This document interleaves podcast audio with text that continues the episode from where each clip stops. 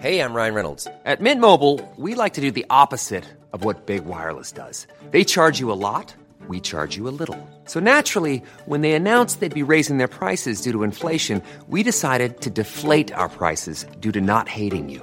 That's right. We're cutting the price of Mint Unlimited from $30 a month to just $15 a month. Give it a try at mintmobile.com slash switch. $45 upfront for three months plus taxes and fees. Promo rate for new customers for limited time. Unlimited more than 40 gigabytes per month. Slows. Full terms at mintmobile.com.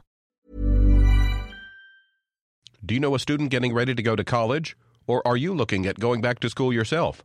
The Woodward Hines Education Foundation and the Get to College program help more Mississippians get to and through college to get certificates and degrees that lead to meaningful employment. They offer free college planning advice, including hands on FAFSA completion assistance through in person or virtual appointments. Visit gettocollege.org to learn more.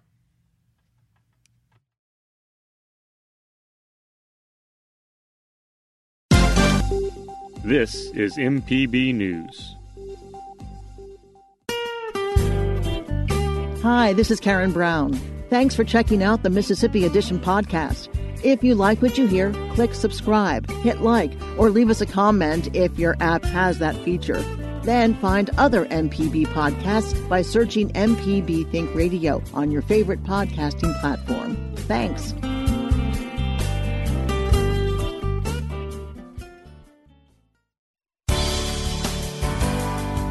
Good morning. It's 8:30 on Monday, January 4th. I'm Karen Brown and this is Mississippi Edition on MPB Think Radio. On today's show, the Lieutenant Governor previews the upcoming legislative session while considering safety measures during the ongoing coronavirus pandemic. Then a moratorium that prevents evictions has been extended by the federal government, but one apartment association leader says unpaid housing bills are still piling up for thousands of Mississippians. Plus, a museum district receives grant funding to create more engagement spaces for Mississippi families. This is Mississippi Edition on MPB Think Radio. Mississippi lawmakers are scheduled to return to the capital city tomorrow for the legislative session.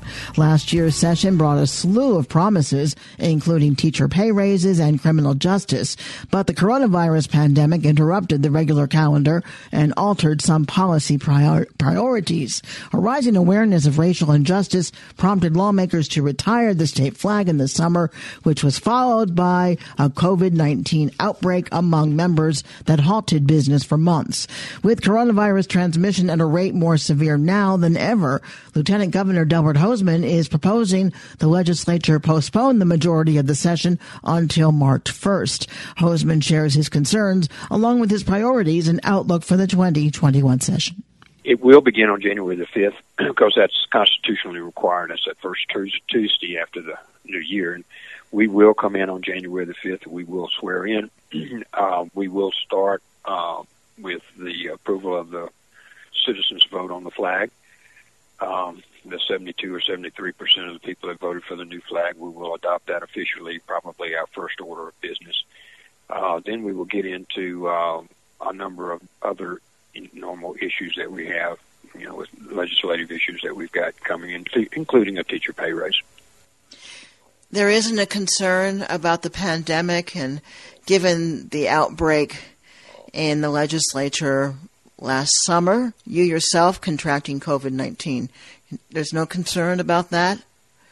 I have a, a, good bit of concern. I have I have proposed that the uh, legislature adjourn after the first couple of days of perfunctory work, uh, advising consent matters and other things that had to get done, and re uh, rejourn, re come into session on March the first and finish May the twenty eighth. Uh, the reason to do that were uh, several. First, um, we are a citizen legislature. All of our legislature, all of our men and women here go back to throughout Mississippi. Uh, we would be, as Dr. Dobbs and when I spoke with him about this, we would be a super spreader. Um, we have 170 uh, people up here that uh, that go back to every nook and cranny of the state. I want people to be able to speak to their legislators uh, in this building and also when they're at home.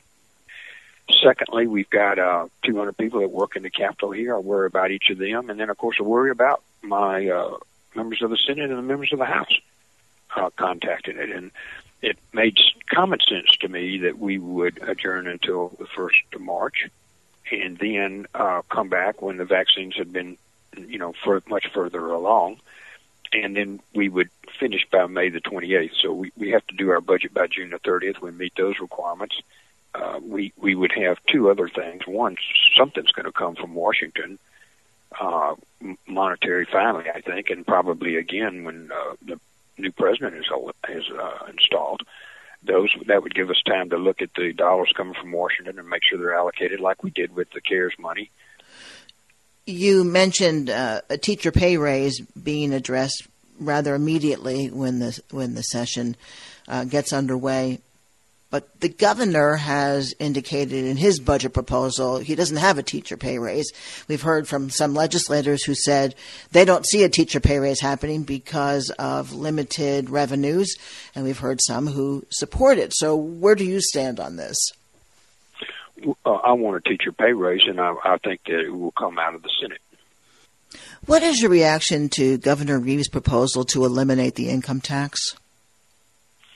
Well, he he made that proposal, but he didn't he didn't make any uh, statement in regards to how we would accomplish it.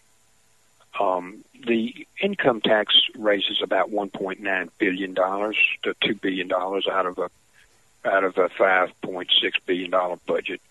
So it's about I don't know 35 or 40 percent of the total revenue um, that comes to the state. Um, it's roughly the amount of money that we pay for education, for example. So we we won't.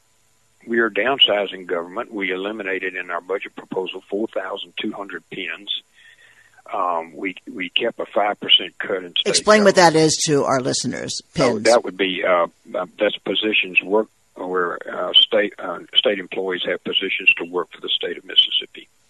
So if you don't have a uh, pin, if you don't have a position that is authorized by the state personnel board, you can't be employed. So we had we had 4,000 vacant pins, and we eliminated those in our in our budget proposal this year. Again, continuing to shrink the size of government. Um, we eliminated two agencies last year and shrunk a third.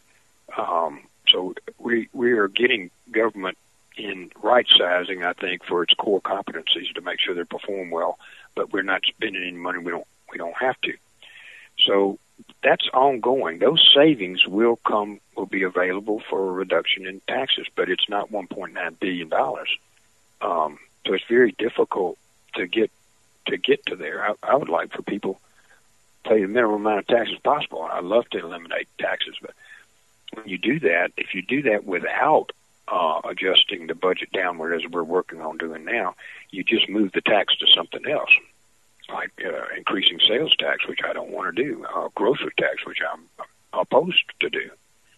So I, I uh, your real property taxes go up or something else. I mean, there is no free lunch. We don't print money in Mississippi. Only the government does that. But just a carte blanche elimination, I, I think that's more of a political than a, than a, real, than a realistic statement. Where else can we expect focus this year where perhaps we didn't during the last session? Uh, we have been working um, on the state parks, for example. Uh, we've been informed they need 147 million dollars to to bring them up to speed. Um, there's a lot of things that need to be done to our state parks, and how that's accomplished, and who runs them, and whether they um, whether they keep them running through one organization or another. Or all of that has been on the table and is being discussed now. So I assume, I assume there'll be something out on, on state parks. The um, we have a scope of practice. Our public health Senator Bryan is leading that discussion. Uh, we've been in heavy discussions. Uh, I've been in some of those. Uh, Senator Blackwell and Representative Hood from the House are leading on the on reviving Medicaid. Uh, has a number of different moving parts. Um, uh, very, um, very, very interesting, and they're doing a really good job digging into a lot of issues. Uh, so we'll have a medic, what's called a Medicaid tech bill this year. Um, Alcoholic Beverage Commission is um, getting exceptionally poor marks. Uh, I have been there personally. Uh, we have problems in the delivery system, the acquisition, the storage. We have problems just about everywhere with that one. So uh, they're holding hearings on that. Senator Harkins is leading those, and I expect there to be some actions on the ABC system and how it, how it works. Uh, I've been in deep discussions with um, with the Attorney General and our attorneys on the mental health litigation. Uh, we've expanded money for mental health last year. There'll probably be further uh, further funds spent for mental health this year, and hopefully a settlement on that uh, litigation that's forthcoming. So we we have a lot. You have a full plate, certainly. That's what it sounds like. Lieutenant Governor Delbert Hosemann, thank you for spending time with us this morning. Thank you. It's always good to talk to you, Karen. The legislative session begins tomorrow. Coming up, a moratorium that prevents evictions has been extended by the federal government, but one apartment association leader says unpaid housing bills are still piling up for thousands of Mississippians. This is Mississippi Edition on MPB Think Radio. On Southern Remedy Healthy and Fit, you get information about foods you should eat to stay in good health and tips on how to stay active. I'm Dr. Josie Bidwell, host of Southern Remedy Healthy and Fit, and Associate Professor of Preventive Medicine at the University of Mississippi Medical Center. Listen to the show every Monday at 11 or subscribe to the podcast by searching for Southern Remedy with your preferred podcasting app.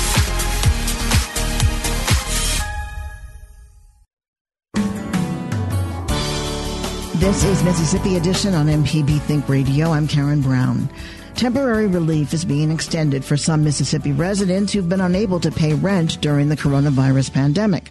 Part of the relief bill passed by Congress and signed by President Trump last month protects renters from eviction for at least one more month, but they will continue to receive bills. James Burwell, president-elect of the Mississippi Apartment Association, tells our Kobee Vance there will need to be more rental assistance programs in 2021 to help renters and property owners through the remainder of the coronavirus pandemic?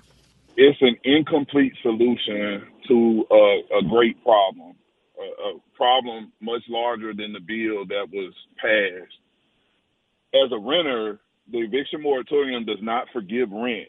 And unfortunately, it's putting countless people behind and they're accumulating debt that they won't be able to repay. And that's part of the big misunderstanding with the moratorium is that some renters believe that they're not responsible for the accrued rent. And here we are as we enter 2021. You have several renters who have not been able to pay rent since March. So we're rapidly approaching a year's worth of rent, which for some people is just going to be an insurmountable debt. So, I mean, as a renter, it gives you a pause some relief temporarily, but it also saddles you with an undue debt that unfortunately most will not be able to pay unless there's a comprehensive rental assistance package passed. Mississippi does have the Mississippi uh, rental, rental assistant grant program. Um, has has that been a, a help in this process at all? It's helped some, but honestly, from the feedback from our members, not being a ton of people who've applied for it. The owners have to apply for it on behalf of their residents, and the feedback that we've been getting from those members who have done it, you know, they've received these benefits. They're able to send some of their residents letters telling them that their balances have been paid in full. I mean, could you imagine what a what a great Christmas gift, New Year's gift I mean, that's that's an awesome experience. So the the program has worked from the feedback that we've received. It's just not being utilized 100%. And my fear is if we don't ramp up participation, that when we go back to the table, and I believe we're getting more funds from the bill that was recently passed, if those funds are still underutilized, further rental assistance would be needed in the future. Owners cannot provide the necessary services needed without the income. You know, one thing that's that's missed is that the operation still has to keep going. There's still going to be maintenance costs. There's still going to be utilities costs. There's still going to be mortgages on many of those properties. So owners are relying on the funds from their renters to directly pay for those expenses. Now, from a renter's perspective, if renters don't get comprehensive assistance to unsaddle them with that debt, they're going to be faced with an unsurmountable task of being evicted from one place, but then not being able to rent somewhere else because of the debt that they have. So it's a catch 21. While the eviction moratorium gives temporary relief, it also does not fully solve the problem. The only way to fully solve the problem is to have comprehensive assistance. So, looking into 2021, uh, what do you think are some of the challenges we're going to have to face in terms of housing? I mean, housing inequality has been an issue long before COVID 19 pushed it to the forefront. As a country, we really need to look at affordable housing solutions. That's the primary thing. And then working together to find, I guess, a comp- comprehensive relief, not just for renters and not just for owners. There's a way that we can work together, and we just need to come to the table. I, I think it's beneficial to bring renters into this discussion. You know, I hear from people every day who just aren't working, who cannot truthfully afford to eat at night, and they they can't afford to think about what they're gonna, how they're gonna pay their rent, or how they're gonna pay their light bill, or how they're gonna, you know, do some of the essential tasks of daily life. So I think the way we fix that is just coming to the table. Rental affordability is a big thing. Safe, affordable, clean, functional housing is another big thing. And we just need investments. It's going to take widespread investments, whether that comes from the private sector, partnering with municipalities, or, you know, even on the federal level we have got to figure this out, and the only way to figure it out is to provide better housing and provide more housing for those who are in need. James Burwell is the president elect of the Mississippi Apartment Association. Coming up, a museum district receives grant funding to create more engagement spaces for Mississippi families. This is Mississippi Edition on MPB Think Radio. Deep South Dining is the show all about the culture of Southern flavor, from fried chicken and collard greens to shrimp and grits and a glass of sweet tea. Subscribe now to the podcast using any podcast app or download our MPB public media app. This podcast is a local production of Mississippi Public Broadcasting and depends on the support of listeners like you. If you can, please donate today at mpbonline.org. And thanks.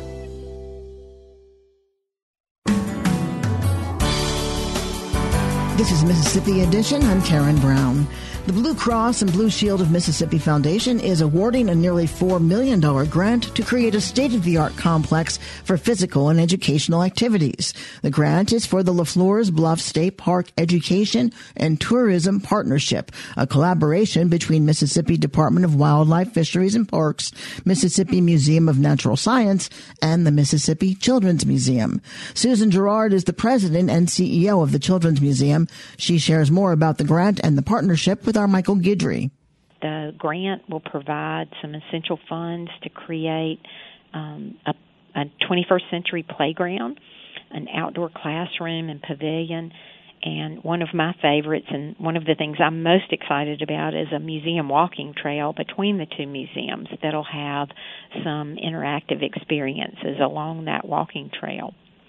So it's going to be a very exciting project for not only our two museums and the children and families that enjoy that, but for our whole state, we uh, anticipate that this will. We have two wonderful cultural institutions, two of the state's top um, tourism attractions and educational institutions with the Mississippi Children's Museum and the Mississippi Museum of Natural Science and we think this just will be an incredible enhancement to both of our institutions it's a project that'll really utilize the, the outdoor space between the museums.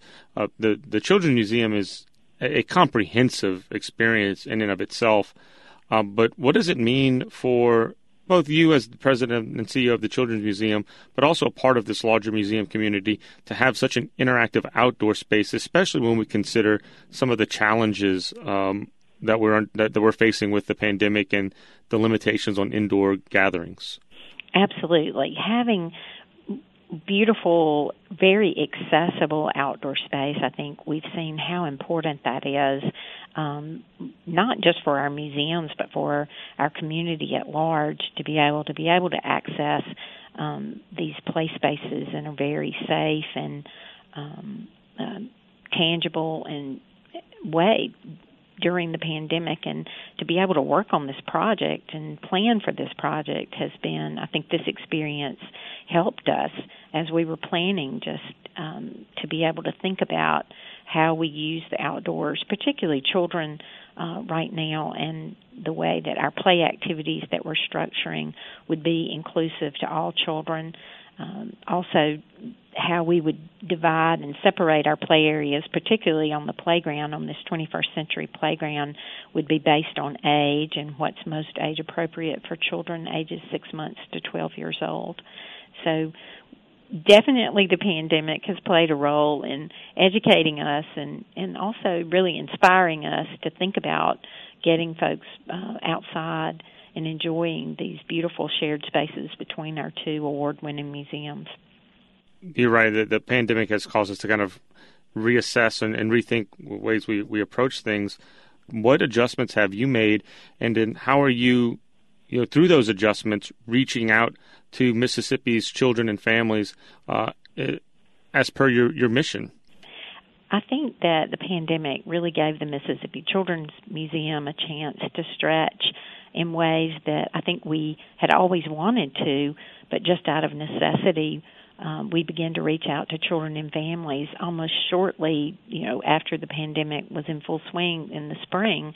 Uh, our museum began planning online resources, and we've had over a million unique visitors to our activities from teachers and um, our own education team here has provided great educational resources to families, to educators, people that were trying to navigate, you know, online learning at home, or teachers that were trying to provide uh, good material for their own for their own classes and their own online classrooms. And so we've stretched we've stretched in that way.